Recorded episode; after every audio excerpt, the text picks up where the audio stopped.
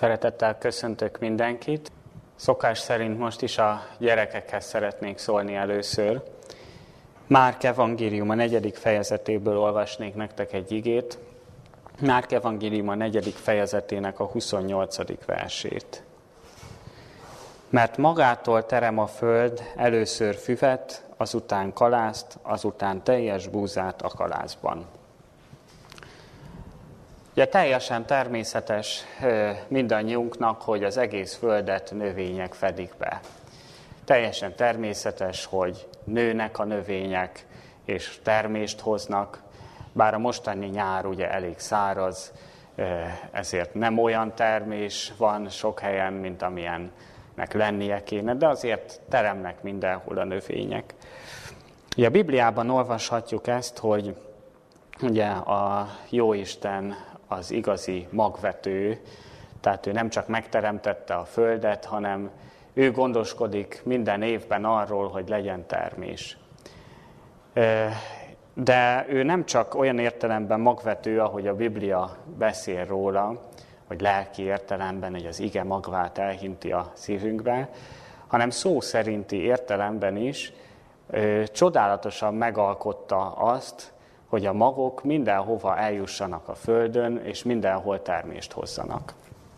Olyan természetesnek tűnik nekünk, hogy bárhova megyünk, hát a sivatagon kívül azért e, mindenhol vannak növények, az egész Föld be van fedve növényekkel.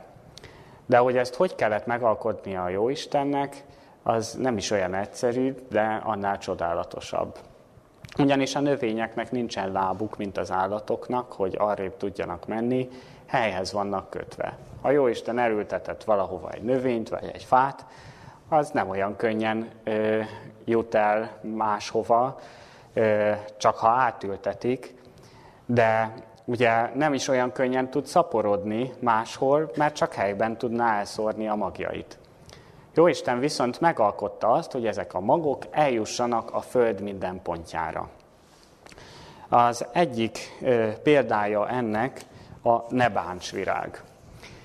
Ugye ennek öt olyan levele van, ami úgy nyílik ki, hogy egyfajta feszültség van benne, és mikor teljesen kinyílik, egy szellőfuvallat, vagy egy érintés, vagy a mi érintésünk hatására kilövi a magjait messzire. Azok aztán ott új hajtást hoznak, és újabb termések lesznek belőle, azok még tovább lövik a magjaikat. Vannak más ilyen növények is, a nebáns virágon kívül, széles levelű gólyaorfélék, vagy csillagfűféleségek, amik akár 10 méterre is el tudják lőni a magjaikat. Ezt azért alkotta így meg a Jóisten, hogy eljussanak messzire a magok. De ott vannak például a gyümölcsök is. A gyümölcsök belsejébe rejtette el a magukat a Jóisten. Ezek hogyan jutnak el messzire? Hát úgy, hogy mi szeretjük a gyümölcsöt, és nem csak ott tesszük meg, ahol van, hanem elvisszük máshova, és a magjait ott szórjuk el. De nem csak mi szeretjük a gyümölcsöt, hanem az állatok is szeretik, ők is elviszik magukkal a magukat jó messzire, magukat megemészteni se tudják, ezek, át, ezek átmennek rajtuk, és még messzebb területekre is eljutnak ezáltal. Ezt is azért alkotta így a Jóisten, hogy sok felé nőjenek gyümölcsfák. Aztán ö, ott vannak a rákcsálók, akik gyűjtögetik ezeket a magokat. Télire élelmiszerkészleteket halmoznak föl, például a hörcsögök, de még akár a hangyák is ö, felhalmozzák ezeket. És vannak olyan állatok is, akik el is ássák, például a mókusok. Jóval több mogyorót, meg makkot ásnak el, mint amennyit aztán megesznek, vagy meg is találnak, mert el is felejtik ezeket. Azok viszont ott, ahova elássák, szépen ki fognak nőni, és új növények lesznek belőlük. Vagy ahova elrejtik, az üregekbe, ott is van, amelyik kicsirázik, és ott is kinő. Vagy ahogy többet szállítanak, elhagynak belőle, ez sem véletlen van. Ezt is azért alkotta egy jó Isten, hogy nekik is jó, mert felhalmozzák ezeket a készleteket, télire lesz mit tenniük, de közben terjednek ezek a magok szét a, a földön. Aztán ugye ismeritek a bojtorjánt is, az is olyan, hogy ráragad az okninkra, ruhánkra, hogy kirándulunk, bosszúságot is tud okozni, de ez sem véletlen van, mert akaratlanul is elvisszük magunkkal. Nem csak mi, hanem az állatok bundájába is ugyanígy beragad, mert a tüskék hegyén egy kis horog van, és az, az ráragad az állatok bundájára is. És ők is messze földre is elviszik ezeket a növényeket, anélkül, hogy akár észrevennék. Aztán ugye vízparton is vannak mindig fák, növények. Ha ott lehullanak a magok, mi lesz velük? A víz elviszi messzire, és kiveti a partra, vagy áradáskor ott marad a parta, és ott nőnek növények. Ez sem véletlen. És ugye a leghétköznapi példa pedig a gyermekláncfű. Ezt minden gyerek szereti, ezt is csodálatosan alkotta meg a Jóisten. Erről mintázták az emberek ilyen dolgokról, például az ejtőernyőt. Ez úgy van megalkotva, mint egy igazi ejtőernyő. A kis magok egy ejtőernyőre vannak felfüggesztve, és mikor beérik, akkor meglazulnak, kinyílik, ugye a gyermekráncfű és egy szellőfuvallat, vagy éppen a mi fuvallatunk elviszi ezeket a magokat messzire. És az is csodálatosan meg van alkotva, hogy ez ne vesszen kárba. Ugyanis este, amikor már nincs szél, becsukódnak ezek a növények. Vagy amikor esik az eső, ki sem nyílnak ezek a növények, mert az ejtőernyő vizesen ugye nem tudna repülni, hamar lepottyanna a földre. Ha ő maradt mag, amit nem fújt el a szél estére, azt is visszazárja a termés, reggel pedig újra kinyílik. Tehát a Jóisten valóban igazi magvető. Ő gondoskodik arról, hogy legyen növény mindig a földön. És ha bár nehéz idők jönnek, a Bibliából is tudjuk, hogy hát a világ megváltozik nagyon, felmelegedik, nem lesz új termés, de az Isten szeretőkről mindig gondoskodni fog az Isten, azt ígérte nekik, hogy kenyerük és vízük el nem fogy. Tehát akármilyen nehéz idő jön, a Jóisten ahogy ezt megalkotta csodálatosan, hogy a világba mindenhova eljussanak a magok, úgy fog gondoskodni az övéiről is, rólunk is, ha hiszünk benne, hogy legyen mindig ennivalónk. És ugyanakkor azt is szeretném elmondani, hogy a Jóisten bennünket is ugyanígy magvetővé szeretne tenni. Mi is, ugyanúgy, mint ahogy ezek a növények, vihetjük az ige magvát is másoknak. Isten szeretetét közvetíthetjük másoknak. Ha mi Isten szeretjük, és ezt valamilyen módon bemutatjuk, vagy elmondjuk másoknak, akkor mi is részei lehetünk ennek a magvetésnek. Mi is hinthetjük az ige magvát széjjel. Én azt kívánom, hogy bízunk a jó Istenbe, az igazi magvetőbe, és mi is lehessünk ilyen maghordozók, együtt munkálkodhassunk vele. Köszönöm szépen a figyelmet. Kedves gyülekezet, a mi Isten tiszteletünkhöz pedig az alapigét jelenések könyve 7. fejezetéből olvasom. Jelenések könyve 7. fejezetéből az első három verset. Így olvasom, tehát jelenések könyve 7. fejezet első három versét. Ezek után láttam négy angyalt állani a földnek négy szegletén, a földnek négy szelét tartva, hogy szél ne fújjon a földre, se a tengerre, se semmi élőfára. És láttam más angyalt feljönni napkelet felől, akinek kezében volt az élő Istennek pecséte. És nagy szóval kiáltott a négy angyalnak, akinek adatott, hogy ártson a földnek és a tengernek, ezt mondván. Ne ártsatok se a földnek, se a tengernek, se a fáknak, addig, amíg meg nem pecsételjük a mi Istenünk szolgáit az ő homlokukon. Bizonyára sok szó esett már róla mostanában is, hogy a szeleket visszatartó angyalok hogyan munkálkodnak, hogy hogyan imádkozhatunk a szelek visszatartásáért, milyen idők előtt állunk, de belegondoltunk-e abban, abban, hogy hamarosan az elpecsételés ideje is itt van. Habár jelenések könyve sok mindent feltár előttünk, olyan természetesnek hat sokszor, hogy igen, ismerjük ezeket a jövendőléseket, amik itt vannak, ismerjük, igen, hogy vannak szeleket visszatartó angyalok, de belegondoltunk-e abba, hogy a szeleket visszatartó angyalok csak addig fognak munkálkodni, amíg az Isten el nem pecsételi az övéit. És erre az elpecsételésre nekünk fel kell készülnünk. Minden korszakban, minden időben van egy jelenvaló igazság, és azt mondhatjuk, hogy ez egy ilyen jelenvaló igazság, ez egy aktuális kérdés, amivel foglalkoznunk kell, hogy hogyan készülhetünk föl az elpecsételésre. Kik azok, akiket Isten megpecsételhet és oltalom alá helyezhet. Ugyanis a proféciák beteljesedésének a korában élünk. Ugye látjuk azt, hogy járványok mindenfelé vannak, háborúk, háborúk híreiről kell hallanunk, hogy az erkölcsi mélység is, amiben az emberiség eljutott, már elég nagy, hogy a világot összetartó nemzetközi rend is szétesőben van. De nem is erről szeretnék ma szólni és erről gondolkodni veletek, hanem arról, hogy mi a mi teendőnk ezzel párhuzamosan. Sokat gondolkodunk és beszélünk a proféciákról, a késői esőről, az idők jeleiről, de mi az, ami a legnagyobb reménységet adhatja ebben az időben nekünk? Mi az, amivel ezzel párhuzamosan foglalkoznunk kell, amire készülnünk kell? Ugyanis egy tudás, egy ismeret nem fog bennünket megmenteni.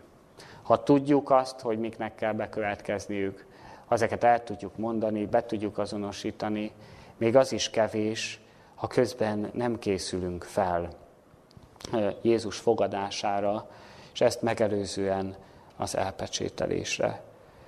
Elpecsételés üzenete nem csak egy felkészülésre teszi a hangsúlyt, ugyanakkor, hanem egy hatalmas reménység is. Jöhet bármi a világban, az Isten elengedheti a szeleket is, mindezek az őt szeretőket és a benne bízókat nem fogják érni, amennyiben az elpecsételésben részesülhetnek. Talán azt gondolnánk, hogy az elpecsételés műve az egy pillanat alatt fog lezajlani, erre különösebben nem lehet felkészülni, ha hívők vagyunk, akkor bízunk a Jóistenben, akkor ebből részünk, ebben részünk lehet, ha nem, akkor nem. De ugye, ahogy a viaszba is lassan kell belenyomni a pecsétet, hogy az látható maradjon sokáig, úgy az elpecsételésnek is ez már csak a végeredménye, amit itt olvastunk. Erre alkalmassá kell válni, és erre fel kell készülni. De mindez lehetséges is. Mindettől nem megijednünk kell, és megrettennünk, mert Isten felkészít erre mindannyiunkat. És nem csak bennünket szeretne felkészíteni erre, akik már ismerjük ezt az üzenetet, hanem minden emberhez szeretné jutatni ezt az üzenetet. Ha bár a világ romokban hever, a világból már lehet, hogy nem sok van hátra, de van megoldás, van reménység. Az Isten szeretné megmenteni az emberiségből mindazt, aki csak elfogadja a reménység üzenetét. Mekkora kincs ez, és mekkora reménység ez nekünk. Így azt mondhatjuk tehát, hogy ezért jelen való igazság most ez, az elpecsételésre való felkészülés, mert pont a mi korunkban van ennek aktualitása. Minden korban volt egy jelen való igazság, a Biblia egésze igazság, és mindezt, mindazt tanulmányoznunk kell, ami abban van. De minden korra vonatkozóan volt egy olyan üzenet, vagy néhány olyan üzenet, ami különösen abban a korban volt érthető és aktuális. És ez is, ezt mondhatjuk, hogy egy ilyen üzenet most számunkra. Hol és mikorra vonatkozóan hangzik el ez a kijelentés, amit itt felolvastunk jelenések könyve 7. fejezetéből. Ugye el tudjuk helyezni egy kicsit térben, időben ezt. A Biblia 8. vázlat proféciájánál járunk, ami egyben jelenések könyve második nagy látomás sorozata, hét pecsétes könyv felnyílásáról van itt, felnyitásáról van itt szó. Kereszténység korszakait elemzi végig a látomás a korai kereszténységtől kezdve, egészen a végidő kezdetének a jelei, jeleiről is beszél már a hatodik fejezetben. Beszél itt arról, hogy nagy földindulás lesz, amilyen még nem volt, ugye a Lisszaboni földrengésre utal itt a 1755-ben, vagy a csillaghullásról 1833-ban, ami soha nem látott mértékű csillaghullás volt, vagy a sötét napról, ami szintén abban az időben volt Észak-Amerikában. Tehát egészen a végidő kezdeténél járunk már, és ezután hangzik el ez a kijelentés a szeleket visszatartó angyalokról és az elpecsételésről. És ezután már csak Jézus eljöveteléről beszél a hetedik pecsét felnyitásánál, ami már a nyolcadik fejezet. Tehát ha időben el akarjuk helyezni ezt, pont a mikorunkra vonatkozik, hiszen a végidő kezdetének a jelei már lezajlódtak, Jézus eljövetele még előttünk van.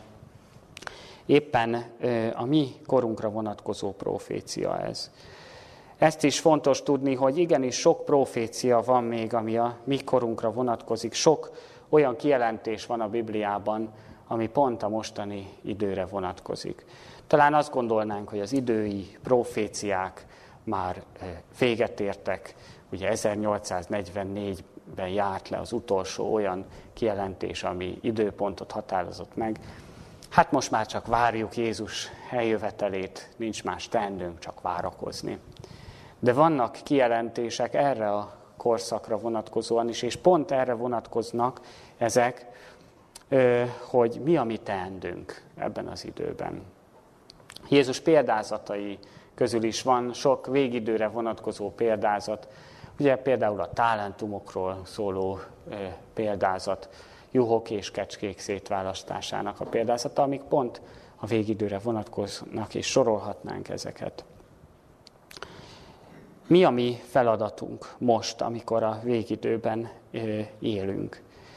Világ is felismerte már, hogy ebben az időben élünk.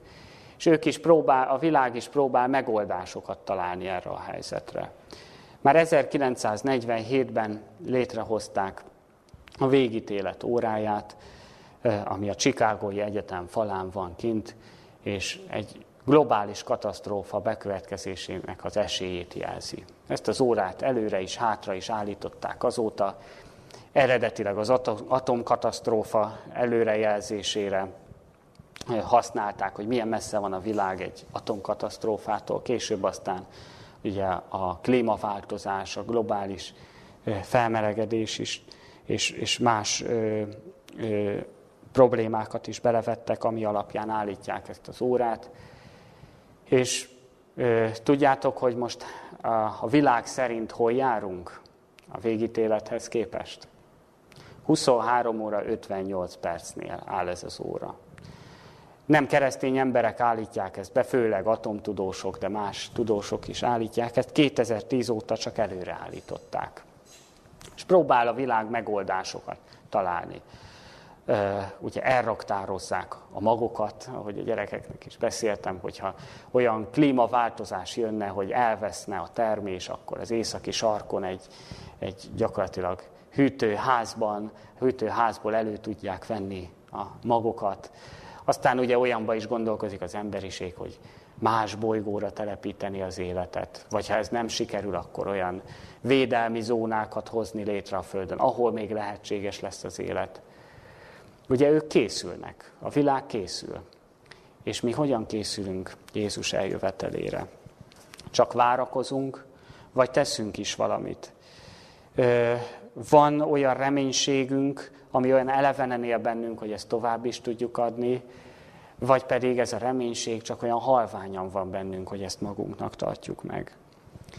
Milyen nyomasztó lehet a világnak látni, hogy közel a vég, hogy, hogy nem messze vagyunk attól, hogy akár az emberi civilizációnak vége lehet, és, és, és nem tudjuk még a biztos megoldást.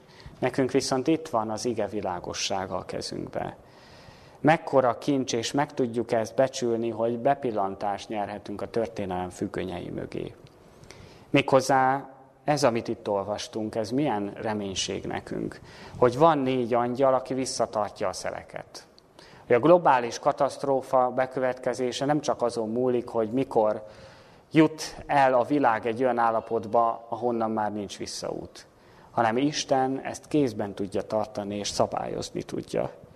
Hogy addig nem következhet be globális válság, amíg Isten el nem pecsételi az övéit.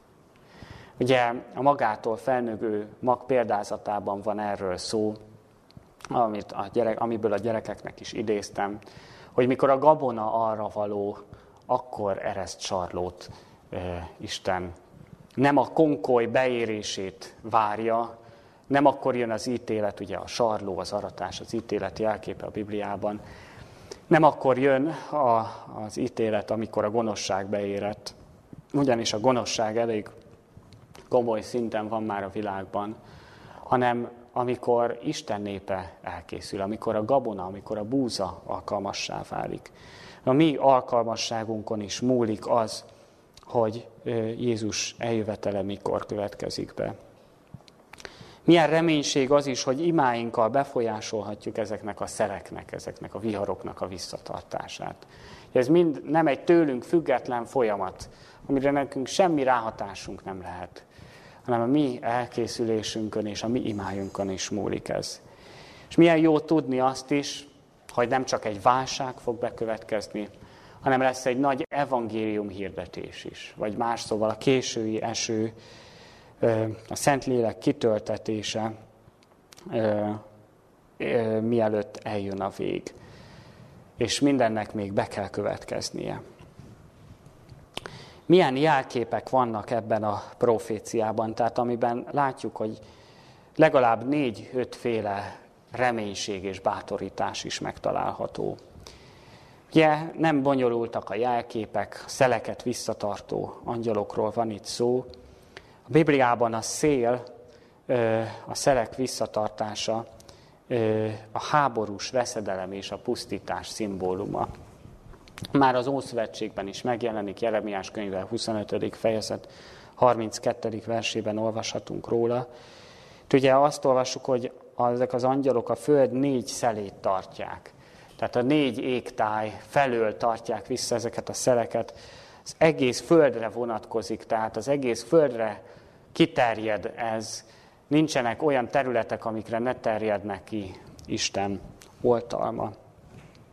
És azt mondja, hogy ezek az angyalok attól védik a világot, hogy ne ártsanak ezek a szelek se a földnek, se a tengernek, se semmi fának.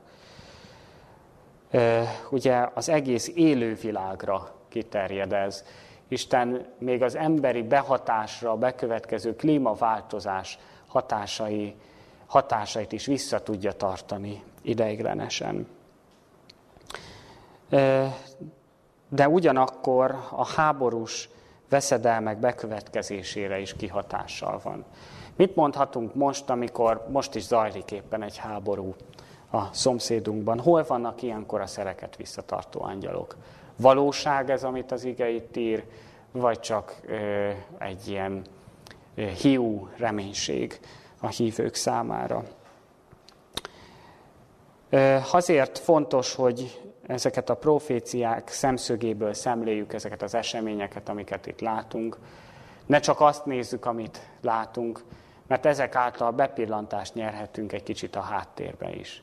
Hogy ez, amit látunk, ez valószínűleg töredéke annak, amit Isten visszatart még. Hogy ennél sokkal nagyobb katasztrófák és próbák, problémák következhettek volna be.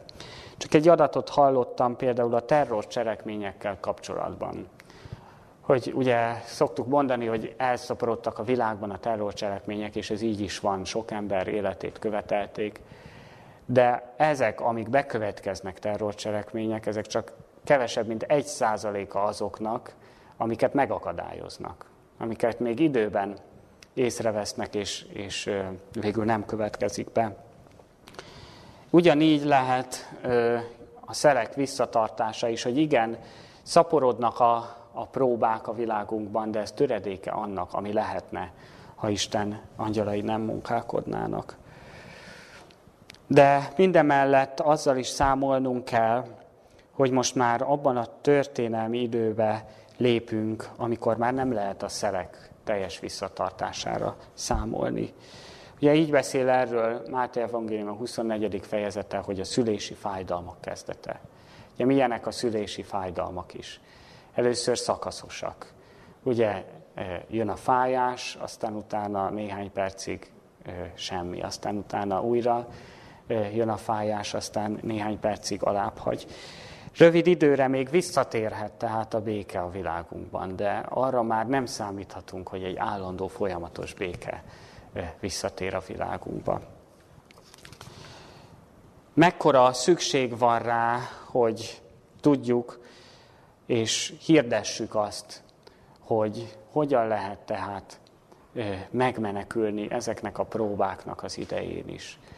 Hogy hogyan kaphatjuk meg Isten pecsétjét, hogyan jelenthet ez majd oltalmat számunkra is, és mindenki számára, aki bízik ebben. Következő jelkép ebben a jövendőlésben a pecsét. A pecsét profán értelemben egy jel, egy jelölés, amit a tulajdonjog kifejezésére használtak, ugye amit lepecsételnek, az annak a tulajdona, aki a pecsét, az ahhoz tartozik, még hogyha éppen nem is őnála van, hogyha más birtokolja időlegesen, akkor is az nem a saját tulajdona, hanem azé, aki a pecsét. Tehát Istenhez való tartozást fejez ki, de itt valami többről szól, mert azt mondja, hogy az élő Isten pecsétje az, amivel az Isten szolgái el lesznek pecsételve. Ugyanúgy elsősorban egy jel, egy jelölés lesz, ami az Istenhez való tartozást jelöli, de a bibliai előképek alapján ennél többet is jelent. Az Istenben bízók védelmére szolgált a bibliai előképekben a, az isteni pecsét. Volt például az első kivonulás, ugye, ahol az ajtó férfára kellett vérrel kenni ezt a jelet, és így oltalmaztattak meg a, a csapásoktól. Oltalmat jelentett annak a családnak, ahol az ajtófélfára volt kenve. Vagy ott volt például Ráháb esete, ahol a, a piros posztót kellett az ablakba kiakasztani, és Jerikó elrombolás, lerombolásánál így az ő házát nem érte veszedelem. Érdekes tehát, hogy, hogy mindig a vér, a vörös szín volt a jelölés, Jézus áldozatára, az ő hozzá való viszonyra utal ez tehát. Oltalom alá helyezés. Micsoda kegyelem, hogy aki ebben részesül, az megoltalmaztathat minden veszedelemtől. Isten jelleméből viszont következik-e az, hogy nem csak egyes kiváltságosokat szeretne megoltalmazni. Itt is olvasunk a megpecsételtek számáról jelenések könyve 7. fejezetében, hogy 144 ezer. Később azonban úgy szól erről, mint egy megszámlálhatatlan sokaság. Nem mondhatjuk azt tehát, hogy ezt szó szerint kell érteni, hogy Isten csak néhány kiváltságos embert, mondjuk az egész emberiséghez képest csak ugye 8-9 milliárdhoz képest csak 144 ezer embert szeretne megmenteni, ő ennél sokkal többet szeretne megmenteni. És ebben a történelmi időben ez az egyik legnagyobb örömhír, hogy Isten akarata az, hogy minden ember üdvözüljön, hogy ő nem gyönyörködik a meghaló halálában, hogy sokan vannak az elhívottak, hogy ez az ajtó még mindenki számára nyitva áll, hogy ő adott egy nyitott ajtót. És ezt kell bemutatnunk a világnak, hogy igen, nekünk van egy olyan reménységünk, ami, ami bennünket éltet. És ezt a reménységet szeretnénk továbbadni másoknak is. Az ókori pecsét a három dolgot tartalmazott. Az uralkodó nevét, rangját és uralkodó, uralkodási területét. Bibliában egy hely van, ahol ez a három együtt szerepel. Ez a negyedik parancsolat. Elmondja, bemutatkozik, hogy ő az Úr, az Isten, elmondja a rangját, hogy ő az, aki teremtette az eget és a földet, tehát ő a teremtő, és az uralkodási területe az egész világ, ugye az eget és a földet és mindent, ami azokban van. Tehát ez a jel, ez a jegy a végidőben nem mondhatjuk, hogy kizárólag a negyedik parancsolat megtartása lesz, de ez egy sarkalatos pont lesz az Isten parancsolataihoz való hűség szempontjából. Ugyanis túl könnyű lenne ezt a jegyet fölvenni, hogyha valaki megtartja külsődlegesen ugye a negyedik parancsolatot, akkor, akkor már is megmenekülhetne. De ö, a próbatétel idején ez mégis egy sarkalatos pont lesz az Istenhez való hűség szempontjából. Éppen ezért beszél majd később arról, hogy ez a pecsét az övéinek a homlokára fog kerülni, tehát csak olyanok kaphatják meg, akik, akik értelmileg is, ugye a homlokunk mögött ott az agyunk, azonosulnak és egyetértenek ezzel, tehát nem csak egy külső cselekedetet vagy formaságot vesznek föl, hanem valóban szívbéli, gondolkodásbeli egyetértésből teszik azt.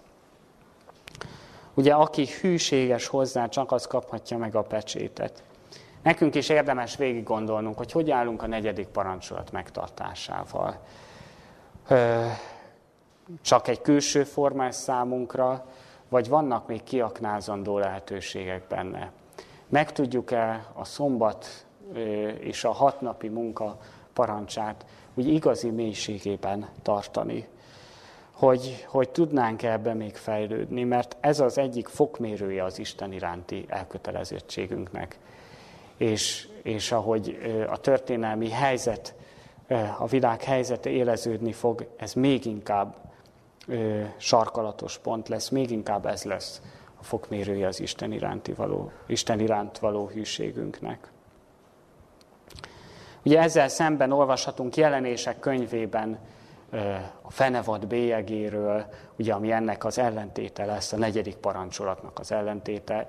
Ezt már nem csak a homlokra, hanem a kézre is fel lehet venni, tehát itt nem kell gondolkodásbeli egyetértés hozzá, hanem elég, ha valaki cselekszi az ellenség akaratát, és már is az ő oldalán van. Nézzük meg most ezek után, hogy mik lesznek az elpecsételtek jellemzői. Ugyanis ez a címe a mai témánknak, hogy hogyan válhatunk alkalmassá az elpecsételésre. És ezen szeretném, hogyha végig mennénk és lemérnénk magunkat, hogy hogyan állunk ezekkel a dolgokkal, amiket itt a továbbiakban olvasni fogunk. Ugyanis itt felsorolja azt, hogy hogy kik lesznek végül az elpecsételtek, milyen jellemtulajdonságokkal, milyen jellemmel fognak ők rendelkezni. A 13. verstől olvasom, tehát ugyaninnen jelenések könyve 7. fejezetéből, 13-tól a 15. versig tartó szakaszt. Akkor felelt egy a vének közül, és mondta nékem, ezek, akik fehér ruhába vannak költözve, kik és honnan jöttek? És mondtam néki, Uram, te tudod. És mondta nékem, ezek azok, akik jöttek a nagy nyomorúságból, és megmosták az ő ruháikat, és megfehérítették ruháikat a bárány vérében. Ezért vannak az Isten királyi széke előtt, és szolgálnak neki éjjel és nappal az ő templomában. És aki a királyi székben ül, kiterjeszti sátorát felettük. János apostol, aki ezt a látomást kapja, ugye van, hogy magyarázatot is kap a látottakhoz, és itt ugye egy a vének közül elegyedik beszédbe vele, ugye a vének, a, a 24 vén, az üdvözültek képviselői a mennyben, ugye talán tudnánk is felsorolni közülük néhányat, ugye Illés vagy Mózes, akik megelőlegezetten megkapták az örök élet jutalmát. És ezek közül egy kérdezi János apostolt, hogy mit gondol, hogy kik ezek, akik fehér ruhákba vannak öltözve. És János nem mer válaszolni erre a kérdésre, visszaadja a, ennek a vénnek, hogy Uram, te tudod, és ezért ő magyarázza hogy kik ezek. azt mondja, hogy ezek azok, ugye először is az látható volt, hogy fehér ruhákban vannak öltözve, ezek azok, akik jöttek a nagy nyomorúságból, és megmosták az ő ruháikat, és megfehérítették a bárány vérében. Ugye jöttek a nagy nyomorúságból, hátélték a hét utolsó csapást, a végső megpróbáltatásokat, de a hitük nem, hogy elgyengült volna ezekben, hanem megerősödött általa. Ezekben a próbákban nem, hogy beszennyeződött volna a ruhák, hanem még jobban megfehéredett. Megmosták és megfehérítették a ruháikat a bárány vérében. Ugye a ruha a jellem szimbóluma a Bibliában, Zakariás könyve harmadik fejezetében is olvashatunk például erre, erről, ahol Józsua főpap szennyes ruhában állva áll Isten előtt, jelképezve a nép bűneit, ugye a szennyes ruha, és aztán, aztán fehér ruhát, tiszta ruhát kap a, bűnbocsánat nyomán, aztán olvashatunk konkrétan is jelenések könyve 19. fejezet 8. versében arról, hogy a fehér ruha a szentek igazságos cselekedetei. Aztán ott van a királyi mennyegző példázata is, ugye, ahol mennyegzői ruhában kellett megjelenni a, a, a király mennyegzőjén. De azt is tudjuk abból a példázatból, hogy ezt a ruhát nem magunknak kell megszerezni, hanem, hanem ezt kapjuk. A tiszta jellem az tulajdonképpen a Krisztusi jellem, az ajándék, Istentől kapott ajándék. Mégis akkor hogyan függ össze ezzel, hogy itt a, az üdvözültekről, a megváltottakról azt olvassuk, hogy ők mosták és fehérítették meg ezt a, a ruhájukat. A fehér ruhát valóban ajándékban kapjuk, a, a tiszta jellemet, de mégis a mi együttműködésünkre van szükség ahhoz, hogy ez fehér is maradjon. Nem született jó természetű emberek lesznek, tehát az üdvözültek. Nekik kellett odaszánni magukat arra, hogy végbe menjen bennük ez a tisztulás. Az ő folyamatos odaszánásuk által maradhatott fehér ez a ruha, amit ajándékba kaptak. Nekik kellett folyamatosan mosni és fehéríteni, de miben? Megint csak itt van az Istennel való együttműködés a bárány vérében. Ugye vérben fehéríteni. Eh, ahogy az előképek is utaltak rá, Jézus Krisztus áldozatához kötődnek tehát végül ezek az elpecsételtek. Ők folyamatosan a vérben fehérítik a ruhájukat. Jézus áldozata központi helyet foglal el az ő életükben. Ezáltal fehéredik és tisztul folyamatosan az ő jellemük. Mint ahogy már az előképekben is ott volt, hogy vérrel kellett megkenni az ajtó félfát, vörös ruhát kellett kitenni az ajtóba. Jézus Krisztus áldozata az, ami megtisztítja őket, és ez, ez az, amire folyamatosan szükségük van, és ez az, amit folyamatosan igényelnek nap mint nap ezek a elpecsételtek. Nagyon érdekes az is, hogy külön veszi a mosást és a fehérítést.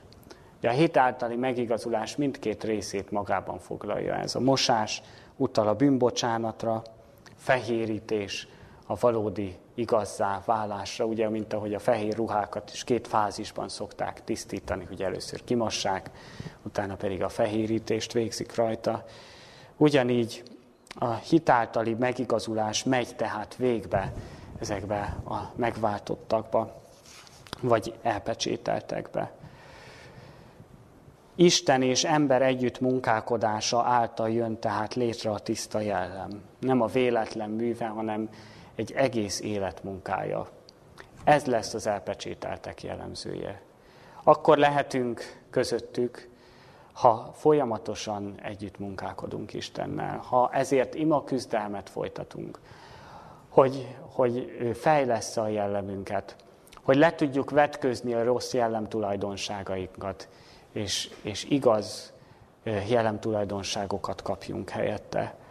Ha folyamatosan dolgozunk a jellemünk építésén és fejlődésén, de nem a saját erőnkből, hanem Krisztus vére által, az ő vérére való hivatkozás által, hogy a, bá, hogy a bárány vérében fehéredjen meg a ruhánk.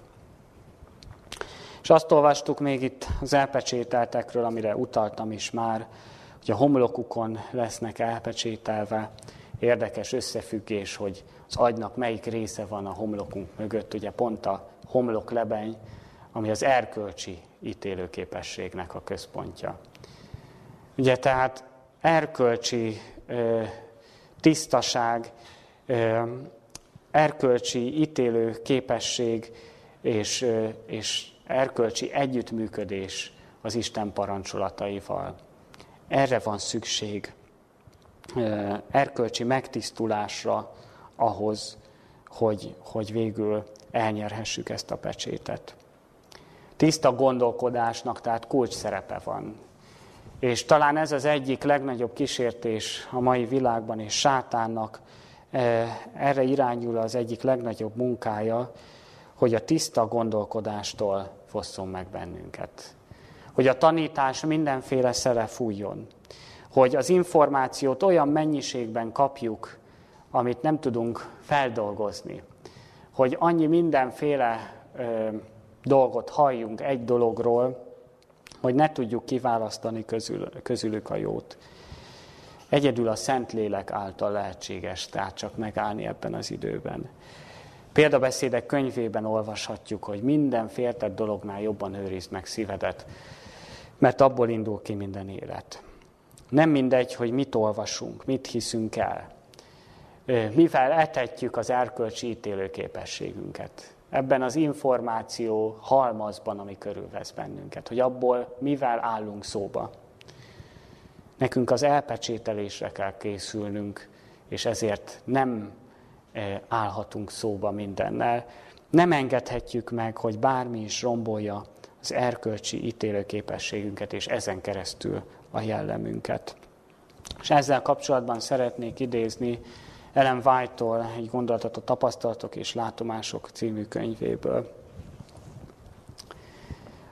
Ó, bárcsak mindenki láthatná azt, bárcsak mindenki felismerhetné sátán csalását, eh, és jobban örködnének és vigyáznának. Láttam, hogy sátán éppen az elpecsételés jelen idejében fejti ki leginkább olyan tevékenységét, olyan irányú tevékenységét, hogy Isten népét eltérítse, megcsalja és megsemmisítse. Láttam, hogy olyanok fölé, akik nem voltak szilárdan megalapozva az igazságban, nem volt kiteríthető a mindenható oltalmazó takarója. Sátán célja, hogy nyugodtan legyünk vallásosak tehát, de végül ne legyünk elpecsételve. Ugye a mai világban a kereszténység nagy mértékben jelen van. Ki lehet tűzni az ászlót, hogy melyik földrészeken, melyik országokban, azoknak melyik területeire jutott el az ige üzenete.